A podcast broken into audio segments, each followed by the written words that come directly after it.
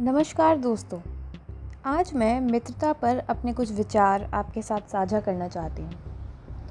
मित्रता एक ऐसा रिश्ता है जिसे संसार का कोई भी प्राणी अछूता नहीं रहा।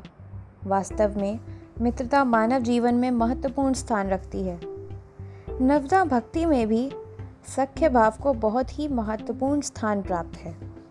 सूरदास के आराध्य श्री कृष्ण उनके मित्र हैं, जिनसे वे उल्हाना भी कर लेते हैं। इस तरह कह सकते हैं कि स्वयं भगवान भी सभी रिश्तों के परे मित्रता को जीवन में महत्वपूर्ण स्थान देते हैं। यह बात सर्वथा सत्य है कि अच्छे और सच्चे मित्र के बिना एक अच्छे जीवन की कल्पना भी व्यर्थ है।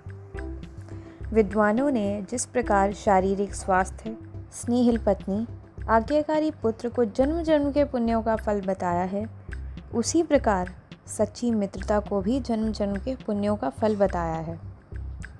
यह बात कहने में कोई हिचक नहीं होनी चाहिए कि जिसे सच्चे एवं निष्कपट मित्र मिल जाएँ, वह व्यक्ति बहुत ही सौभाग्यशाली माना जाता है।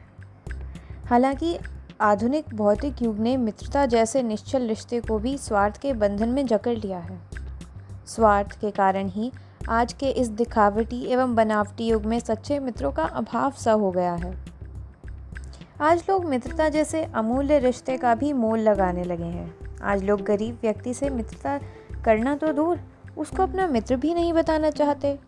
ऐसे लोगों को भगवान श्री कृष्ण और सुदामा की मित्र, मित्रता से शिक्षा लेनी चाहिए।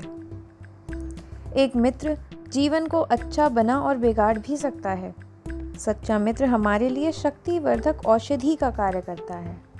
जब हमारा मित्र शारीरिक एवं मानसिक रूप से कमज़ोर महसूस कर रहा हो तब एक अच्छे मित्र के नाते हमारा कर्तव्य होता है कि हम अपने मित्र को पथभ्रष्ट होने से बचाएँ और उसे जीवन उपयोगी सलाह दें। मित्रता में मतभेद हो सकते हैं। कभी कभी गलतफहमी की वजह से मित्रता में कटता भी आ जाती है।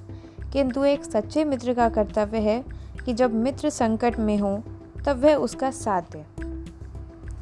आज के लिए इतना ही। धन्यवाद।